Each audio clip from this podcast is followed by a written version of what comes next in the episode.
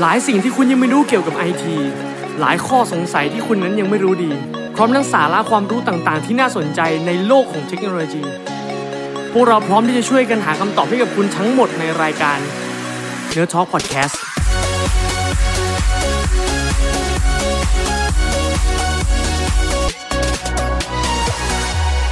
สวัสดีครับยินดีต้อนรับเข้าสู่รายการ Nerd Talk Podcast Presented by Nerdtech IT Design Classroom ครับ ตอนนี้เรามาอยู่ใน EP ที่ 2 แล้วนะครับผมเป็นเรื่องราวต่อจาก EP ที่ 1 นั่นก็คือเรื่องของอาชีพการทำงานในสาย IT นั่นเองนะครับใครที่ยังไม่ได้ดูย้อนกลับไปดู EP 1 ได้นะครับผมอ่า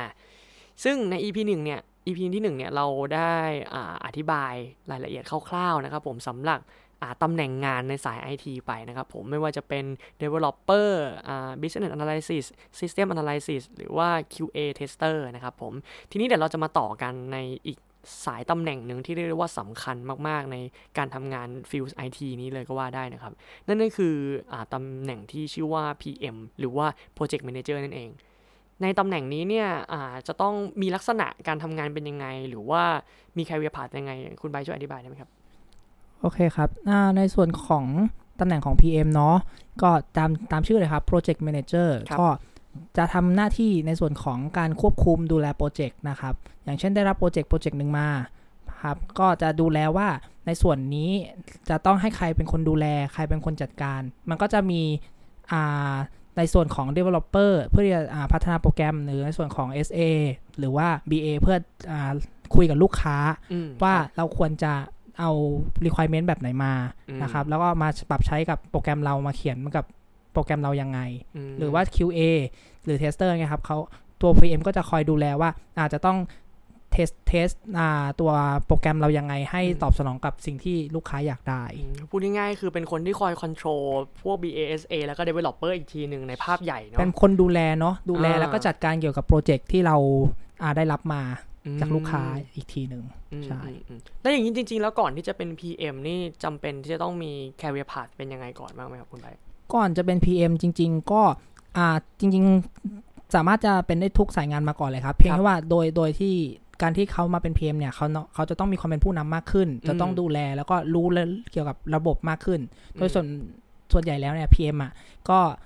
จะรู้ในส่วนของ developer เป็นส่วนมากเนาะเพราะว่า จะต้องรู้เกี่ยวกับเรื่องโค้ดด้วย เพราะว่าเขาต้องดูแลเรื่องโค้ดด้วยสำเป็นสำคัญ ถ้าถ้าอยากจะให้งานนั้นมันออกมาได้ดีขึ้นครับถ้าส่วนถ้าเป็น PM ที่ไม่ได้รู้เรื่องโค้ดมาก เขาจะไม่สามารถจัดการเกี่ยวกับการเดฟเดฟของเราได้ ในการเขียนโปรแกรมของเราได้ อ๋อเอาแล้วถ้าสมมติว่าอย่างนี้ผมเป็น BA หรือ SA หรือแม้กระทั่งเป็น QA tester เนี่ย ผมมีสิทธิ์ที่จะขึ้นไปเป็น PM ได้ไหมครับสามารถเป็นได้ครับอ่าแต่ว่าจะทำให้อ่าแล้วและการดูแลในส่วนของ developer อะ PM เขาจะดูแลได้ไม่ไม่ค่อยทั่วถึง หรือว่าอืมไม่ค่อย ครอบคลุม เพราะว่าเขาเวลาถ้าเขาไม่รู้เรื่องโค้ดเลยอะครับพอเขาถามปุ๊บเขาก็จะงงว่าเขาก็จะประเมินเวลาในการที่จะทำงานส่วนส่วนหนึ่งออกมาเนี่ยได้ยากกว่าในการที่ถ้าเขาเป็น developer หรือเขารู้เกี่ยวกับการอ่าเขียนโปรแกรมในการ coding อะเขาก็จะประเมินได้ว่าอ๋ออันไอสิ่งเนี้ยควรจะใช้เวลามากกว่า นี้หรือว่าใช้เวลาน้อยกว่านี้ได้อะไรอย่างเงี้ยคผรับมเห็นด้วยเลยครับ ประสบการณ์ตรงเลยนะครับ PM ที่เคยทำงานด้วยนี่ดูแล handle หลายโปรเจกต์มาก ๆ นะครับ ซึ่งโอ้โหต้องใช้การแบ่งเวลาและสกิลการทำงานที่ค่อนข้างค่อนข้างสูงเหมือนกันนะครับใช่แล้วก็ครับจำเป็นที่ต้องมีความรู้เรื่องเทคนิคอย่างมากด้วย เพราะว่าอย่างที่คุณไบร์ทแจ้งไงว่าต้องคุมทางด้านของ requirement ด้าน business ตั้งแต่ BASA เลยใช่รวมไปถึงยาวไปถึงหลังบ้านหลังที่เป็นบ้าน developer เลย ถูก อ๋อ ถือว่าเป็นตำแหน่งหนึ่งที่ที่น่าสนใจครับผม คุณสอนมีอะไรจะเสริมครับ และอย่างนี้มีคำถามครับผมครับถ้าอย่างนี้ว่าเป็น PM หรือ Project Manager เนี่ย ยังครับจำเป็นต้องเขียนโค้ดอีกไหมครับ อืมอ่า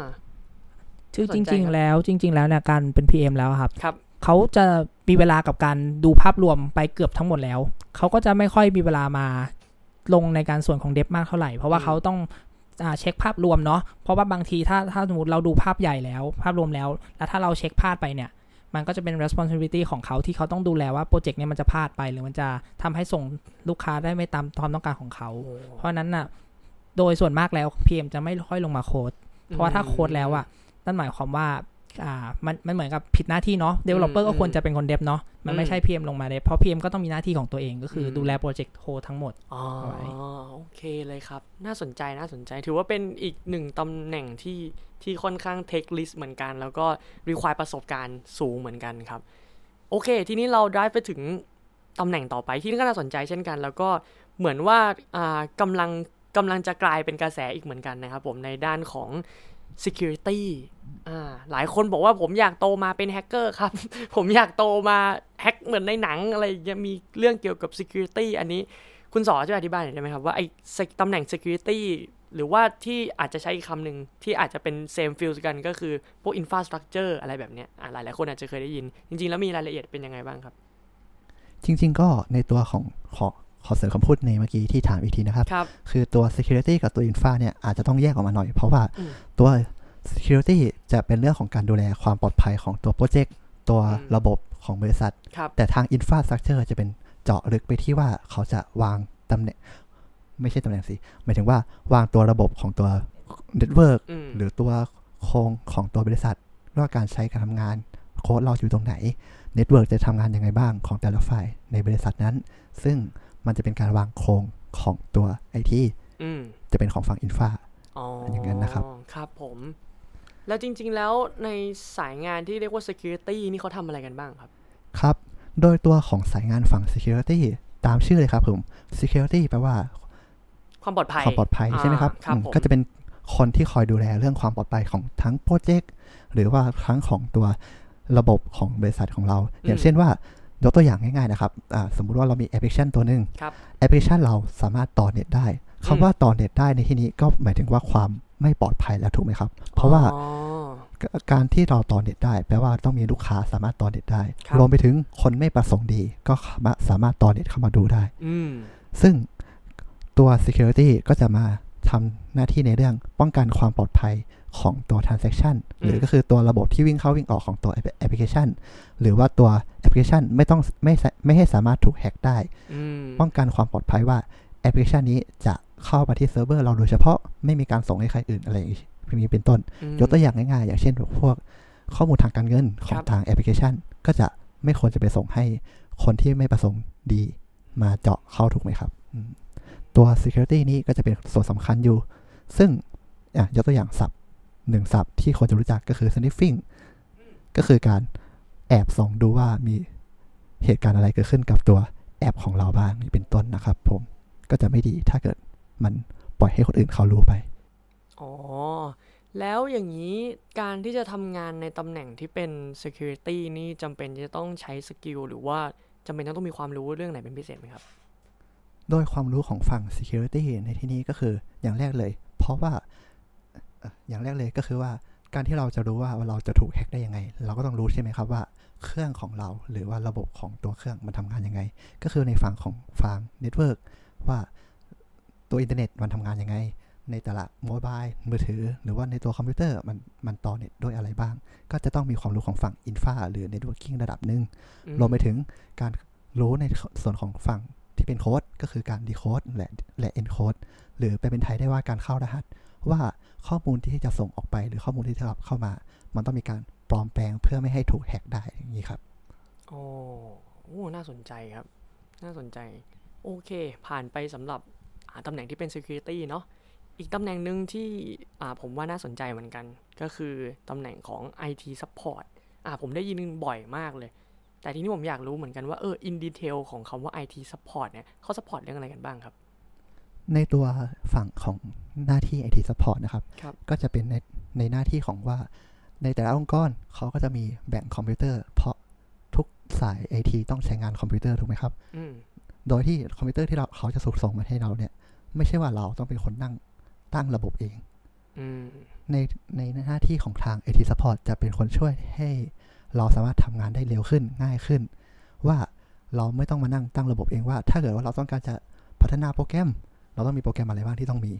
เราถ้าเกิดว่าเราต้องการจะใช้งานร่วมกับ network ของตัวบริษัท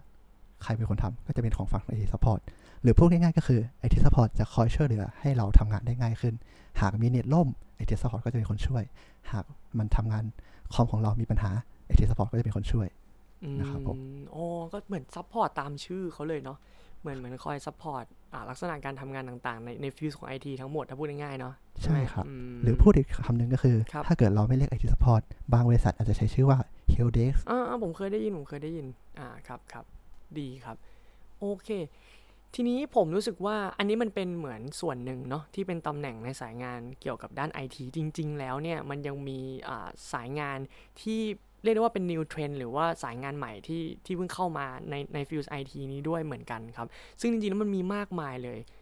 อาลองยกตัวอย่างกันหน่อยได้ไหมครับว่าไอ้สายงานอื่นๆ นอกจากเนี้ยมันมันมีประมาณไหนบ้างอืมก็มันสายงานย่อยๆ มันก็จะแบ่งอืมออกอีกเป็นอีกหลายรูปแบบเนาะมันครับจะผมย่อยจากในส่วนที่เราได้อธิบายไปตั้งแต่อ่า EP ที่หนึ่งเนาะแล้วก็ครับส่วนในส่วนของต้นอีต้น EP ที่เราอธิบายไป อย่างเช่นสายงานที่ย่อยๆ ลงมาก็จะเป็นอ่าพวก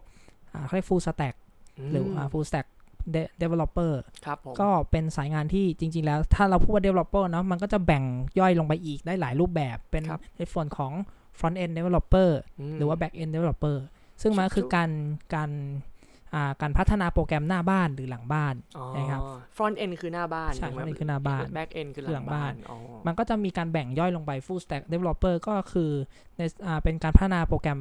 ทั้งหมดเลยคือหมายว่าคนเนี้ยสามารถทำงานได้หมดเลย ตั้งแต่ front end back end คือคือขยายความนิดนึงได้ไหมครับ ว่าคำว่าหลังหน้าบ้านกับหลังบ้านใน field ของไอทีเนี่ยมันมีความหมายว่าอย่างไงสำหรับคนที่อาจจะยังไม่เข้าใจ ถ้าถ้าให้มองคำว่าหน้าบ้านเนาะคหรับน้าบ้านก็คือการที่เรามองเห็นอืมมองเห็นก็มองออกมาเป็นภาพได้ หน้าเว็บหน้าแอปพลิเคชันเนี้ยที่ออกแบบมาให้มันดูสวยงามสวยหรูอย่างเงี้ย อันเนี้ยคือการเอาออกมาให้เราให้คนได้เห็นเนี่ย ก็คือเป็นเรียกกันว่าหน้าบ้าน ภาษาอังกฤษคือเรียกว่า user interface อ่าอ่าครับก็คือทำให้อะไรที่ทำให้คนออกมาได้เห็นได้สัมอ่าดูได้เนี่ย เรียกว่า user interface ทั้งหมดเลยก็คือหน้าบ้านอ๋อครับใช่ผมก็คือการเราต้องพัฒนาโปรแกรมเขียนโค้ดขึ้นมา เพื่อให้แสดงสิ่งนี้ออกมาอืมอืมครับส่วนในส่วนของหลังบ้านเนาะก็จะดูเรื่องของสิ่งที่เรามองไม่เห็น ในเรื่องของพวกการอ่าการโชว์ในเรื่องของ Data ขึ้นมามอย่างเช่นถ้าเราจะแสดงอ่า เทเบิลอะไรขึ้นมาอย่างหนึ่ง Data ขึ้นมาอย่างหนึ่ง เราก็ต้องเอาพวกข้อมูลพวกเนี้ยถูกเรียกขึ้นมาใช้อืมันก็จะมาจากเขาเรียกว่าหลังบ้าน หรือว่าเรียกอีกอย่างว่าอ่าเรื่องของการเก็บข้อมูล เก็บฐานข้อมูล เรียกว่า Database อะไรอย่างเงี้ยคอ๋รัอบแล้วยังมีสายงานอื่นย่อยจากนี้อีกไหมครับ ก็จะมีของฝั่งตัว network นะครับผมที่ยังไม่ได้พูดถึงครับก็คือว่าในสายงานที่คนที่จะอยู่ฝั่ง network ก็คือคนที่ทำหน้าที่เป็นซอฟต์แวร์เอนจิเนียร์อืม ของทางฝั่ง infrastructure อืมก็คือเขาจะคอยวางระบบว่า network ขององค์กร มันก็ไม่ควรจะมีคนนอกเข้ามาทาง network ขององค์กรได้ถูกไหมครับครับผมอาจจะตั้งเป็น VPN หรือมีการตั้งเข้าระบบว่าคุณต้องสาย คุณต้องเข้ามาเป็นพนักงานขององค์กรก่อนถึงจะเข้าระบบนี้ได้ ซึ่งคนที่จะตั้งหน้าที่นี้ก็คือของก็คือในตำแหน่งของ software engineer ที่เป็นของฝั่ง Infrastructure นั่นเองครับ อ๋อ เหมือนสับย่อยลงมาจากใน infra อีกทีหนึ่งถูกไหมครับ ใช่ครับอืมซึ่งอย่างศัพท์ที่คนจะรู้จักก็อย่างเช่นเราเตอร์ที่เราใช้งานกันทั่วไปอยู่บนอินเทอร์เน็ตของทางบ้าน ว่าเวลาเราถ้าเกิดจะต้องการจะต่อเน็ตของทางบ้าน เปิด Wi-Fi ก็ต้องผ่านเราเตอร์อย่างนี้ถูกไหมครับอืมครับ ซึ่งในหน้าที่นี้ของฝั่งองค์กรก็จะเป็นของที่ผมบอกไปว่าเป็น software engineer infrastructure ตัวนั้นนะครับอ๋อครับผม จริงๆ ผมมีคำถามหลายคน กำลังผมว่าหลาย ๆ คนก็อาจจะยังสงสัยกันอยู่เหมือนกันนะ เพราะว่าช่วงนี้มันก็มีคำถามแบบนี้เข้ามาหาผมพอสมควรก็คืออยากทำงานด้าน AI มันมันเกี่ยวใน field ไอทีหรือเปล่าครับผมคำว่า AI เนี่ยคำว่า AI เนี่ยอ่าครับเกี่ยวข้องกับ IT แบบโดยตรงเลยเนาะครับผม อธิบายก่อนว่า AI คืออะไรอ่า AI อะย่อมาจาก artificial intelligence ครับผม หรือเรียกอย่างว่าปัญญาประดิษฐ์อืมก็คืออ่า ถ้าอธิบายเป็นคำให้ง่าย ๆ คือสิ่งที่สามารถจะคิดเองได้ทำและและตอบสนองเองได้ โดยที่เราไม่ต้องไปเข้าไปอยู่ในวงจรของอ่าเกี่ยวข้องกับมัน ก็คือมันสามารถที่จะทำงานตัวของมันเองได้ ถ้า artificial intelligence เนี่ย ก็จะใช้กับในส่วนของหุ่นยนต์เป็นหลักเนาะอ๋อให้โรบอติกทำเป็นอะไรใช่อย่างนั้นโรบอติกคือทำให้หุ่นยนต์คิดเป็นนั่นเองครับทำให้หุ่นยนต์คิดได้คิดเป็น มันจะออกมาเหมือนในหนังเลยไหมครับ เหมือนจาวิสเหมือนอะไรอย่างงี้เลยไหมครับ อ่าอย่างนั้นเรียกคือเรียกนนี้ AI คือเลย AI ถูกไหมครับใช่ใช่อันนั้นเรียก AI เลยครับครับ ถามว่าอ่าแล้วถ้าสายงาน AI เนี่ยต้องต้องไปจะเรียนอะไรมาต้องอืมไปอืมต้องทำงานอะไรมา จริง ๆ แล้วเนี่ยมันต้องผ่านทางด้านของ Data Science อ่าอ่าหรือว่าครับอีกสายงานหนึ่งเขาเรียกว่า Data Scientist อืมอ่า Data มันก็จะเกี่ยวข้องกันอยู่ Data Science คืออะไร มันคือสายงานของการที่เราจะต้องอ่าเขียนโปรแกรมขึ้นมา เพื่อจะจัดการข้อมูล เรียบเรียงข้อมูลขึ้นมา ในรูปลักษณะของการที่ว่า ถ้าสมมติว่า AI เนาะหรือคุณยนต์เนี่ย เจอสิ่งสิ่งหนึ่งเขาเรียกว่าเจอข้อมูล Big Data ครับอะลงลึกไปอีกว่า Big Data คืออะไร เพราะว่าอุตส่าอืมห์พูดขึ้นมาแล้ว Big Data คือจำนวนข้อมูลเนาะข้อมูลที่ ถ้ามีถ้า Data คือข้อมูล Big อืม Data คือข้อมูลที่ใหญ่มากอ่าๆใหญ่มากๆในลักษณะที่ไม่สามารถที่จะให้คนเนี่ยสามารถที่จะอะนั่งอ่านไล่ได้ว่าข้อมูลอะมันเป็นอะไรบ้าง หรือว่าอะไรบ้างมีอะไรบ้าง นั่นรวมว่า Dat- Big Data เนี่ยคือ raw data มันคือข้อมูลที่ไม่ได้ถูก analysis analyze อะไรเลยมใช่ AI เนี่ยคือสุคือสิ่งหนึ่งที่จะทำให้ คนเนี่ยไม่ต้องมานั่งอ่าน Data ที่มันหายถึงไม่มีว่าอะไรเลย เราสามารถที่จะใช้ AI เนี่ยในการเข้ามาจัดการข้อมูลที่เยอะมากๆ จนถูคกนไม่สามารถถูก handle ได้ถูกไหมใช่อ๋อถูกเลย ซึ่งนั่นแหละเราต้องใช้สายงานหนึ่งที่เราต้องมันมันมีเปิดเรียนในในหลาย ๆ ที่แล้วอืมในมหาลัใช่ยครับคือ data science อืมมันคือเรียนมาเพื่อที่จะทำเขียนโปรแกรมเพื่อที่จะให้เราไป analyze ข้อมูลที่มันเยอะมาก ๆ ที่มีทั้งขยะขยข้อมูลขยะบ้าง หรือข้อมูลอะไรต่างๆ ที่ที่เราอ่านได้อ่านได้ไม่หมดเนี่ย ออกมาเป็นข้อมูลที่ใช้งานได้จริงอืมันก็คือคล้ายๆกับเวลาที่เราเปิด Facebook ไปเนาะครับ Facebook รู้ได้ไงว่าเราสนใจสิ่งนี้อืมมันคือสิ่งที่เรา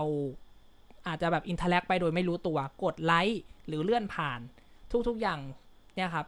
เขานำทุกอย่างเนี่ยมาประมวลผล แล้วก็เอากลับมาทำให้ เราอะได้เอาข้อมูลพวกเนี้ยมาใช้กับเราอีกทีหนึ่งก็คือทำให้แบบเราเลื่อนไปเจอสิ่งที่เราสนใจอีกรอบหนึ่งเอาข้อมูลอย่างเงี้ยไป analyze ใช่อะไรแบบนี้ใช่ซึ่งคนใช่ที่ทำแบบนี้เขาเลยเรียกว่า data scientist ถูกไหมฮะใช่อ๋อ data scientist น่าสนใจครับอืม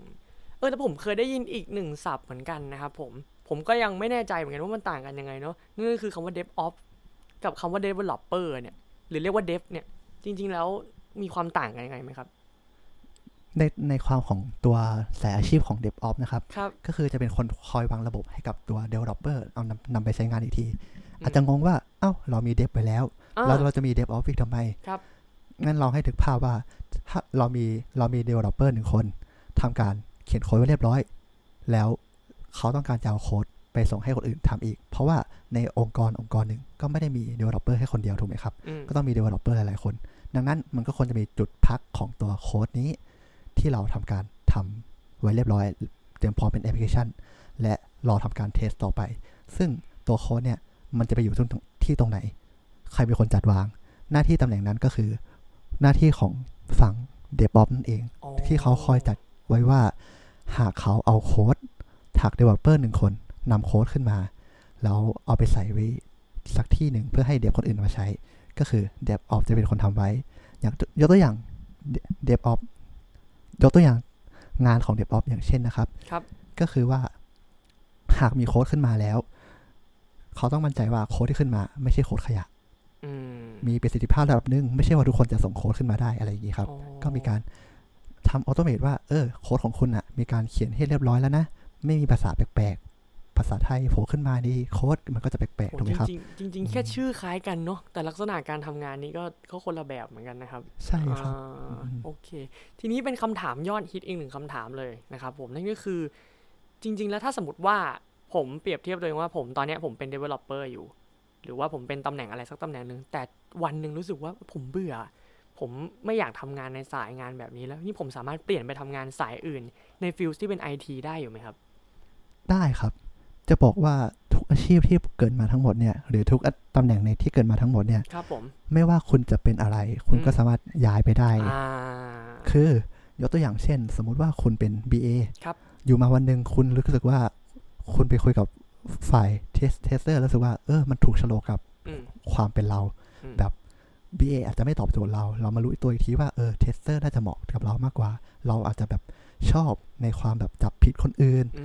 มชอบในชอบความทำผิดคนอื่นนะผมชอบนะโอ้ my god ใจเย็นนะครับครับครับชอบในจะพูดว่าชอบในการจับผิดคนอื่นก็ไม่ใช่ แต่ในเชิงว่าเราต้องการให้คุณภาพของงานมันดีกว่านี้ใช่เราเลยอยากจงๆเป็น tester หรืออะไรอย่างนั้นอ่าอย่างตอนที่เราคุยกันไปใน EP หนึ่งก็คือ tester นี่คือ test นะครับหาข้อผิดพลาดในระบบนะถูกไหมถ้าพูดกันตามตรงก่อนที่เราจะเอาระบบนี้ไปให้กับลูกค้าถูกไหมครับใช่ครับอ่า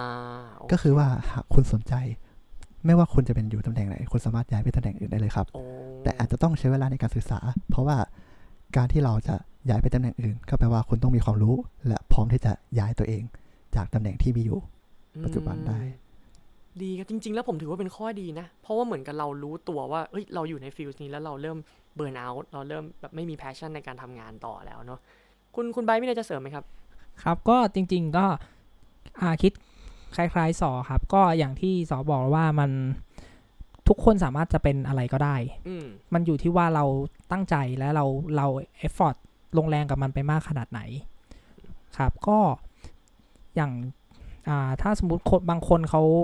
รู้สึกว่าการที่ทำงานในสายตรงนั้นแล้วมันไม่สนุกเลย บางคน บางคนอย่างที่คุณต้าบอกว่าครับเขา burnout ในสิ่งอืมที่แบบว่าเอ้ยทำอันนี้ยากอยากครับมาทำอะไรที่มันดูง่ายลงอืมก็อาจจะลงจาก developer เนาะลงมาแบบมาทำงานในอีกสายหนึ่ง IT support บางคนก็อาจจะมีแบบนั้น บางคนรู้สึกว่าทำ IT support ไม่ challenge เลยแบบอืมไม่ challenge ในตัวเองเลยอยากจะทำอะไรที่มันรู้สึกว่าวันชีวิตนี้ต้องทำอะไรที่มันสนุกกว่านี้ เขาอาจจะผันตัวไปเป็น developer ก็ได้ อืมมันก็มีคนที่มีคิดในรูปแบบนี้เหมือนกัน อืม ก็อยู่ที่ว่าถ้าคุณอยากจะขึ้นไปสูง คุณก็ต้องพยายามที่จะไต่มันขึ้นไป แล้วก็ศึกษามันมากขึ้น ลงแรงกับมันมากขึ้น ก็จะเหนื่อยกว่าคนอื่น ซึ่งเป็นเรื่องธรรมดาครับ อืม เพราะว่าตอนที่ผมเนาะผมเรียนมาเนี่ยก็เคยได้ไปลงแข่งเขียนอ่าเขียนโปรแกรมเนาะในในรายการหนึ่งก็มีทั้งที่ เราเราอุตสัตว์เรียนมาเราว่าเราเราก็เขียนโปรแกรมเก่งแล้วเนาะครับแต่ว่าตอนที่คนที่มาแข่งกับเราอะเป็นหมออืมแล้วเขาก็ชนะเราโอ้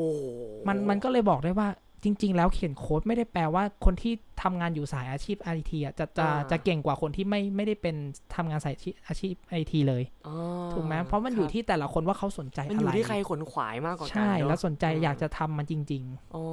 มากกว่าดีครับ โอ้ เป็นประสบการณ์ที่ดี ทีนี้ขอสรุปวนอีกทีหนึ่งนะครับหนุ่มในภาพรวมก็คือจุดหมายหรือว่าจุดไม่ใช่จุดหมายสิผมต้องเรียกว่าจุดประสงค์ในการที่เราทำ EP นี้ขึ้นมา เพื่อที่จะอยากจะแจงข้อมูลเบื้องต้นให้กับหลาย ๆ คนที่ยังไม่ค่อยเข้าใจอะฟิลการทำงานในสายไอทีอะครับว่ามันมันมีทางเลือกแบบไหนในสายไอทีบ้าง คืออยากจะให้ทุกคนเข้าใจว่าจริง ๆ แล้วการอาจทำงานในสายไอทีเนี่ยมันไม่ใช่แค่ การที่เรามานั่งเขียนโค้ดหรือมันไม่ได้แปลว่าเป็นการที่เรามานั่งเป็น developer อย่างเดียว คือตอนนี้ในสาย IT หรือ Field IT เนี่ยมันมีอีกหลายตำแหน่งงานมาก ๆ ซึ่งมีความหลากหลายและความแตกต่างกันออกไป ซึ่งผมอยากจะบอกว่ามันเป็นโอกาสที่ดีที่คุณอาจอาจจะสามารถนำข้อมูลตรงนี้ไปศึกษาเพิ่มเติมและลองหาตัวเอง ว่าตัวเองเหมาะสมกับตำแหน่งไหน อย่าไปเข้าใจว่ามันเป็นแค่การ coding อย่างเดียวเลยต้องโอ้นั่งใส่แว่น แล้วก็โอ้พิมพ์พิมพ์พิมพ์นู่นพิมพ์นี่หรือเป็นการวนกลับไปการเขียนโปรแกรมแบบเดียวเท่านั้น นะครับผมหวังว่าข้อมูลเหล่านี้จะเป็นประโยชน์กับทุกท่านนะครับผมอ่าจบไปสำหรับซีรีส์ของอาชีพการทำงานในสายไอทีเนาะก่อนที่จะจบ EP นี้ไปครับ เช่นเดิมครับผมฝากติดตามพวกเราได้นะครับผมในอ่า Nerdtech Fanpage นะครับผมพิมพ์ได้เลย N E R D T E C H นะครับผมใน Facebook นะครับ แล้วก็มีคอร์สที่น่าสนใจเกี่ยวกับด้าน IT มากมายนะครับผมไงก็ขอขอบคุณมากนะครับ วันนี้สวัสดีครับๆสวัสดีครับ สวัสดีครับ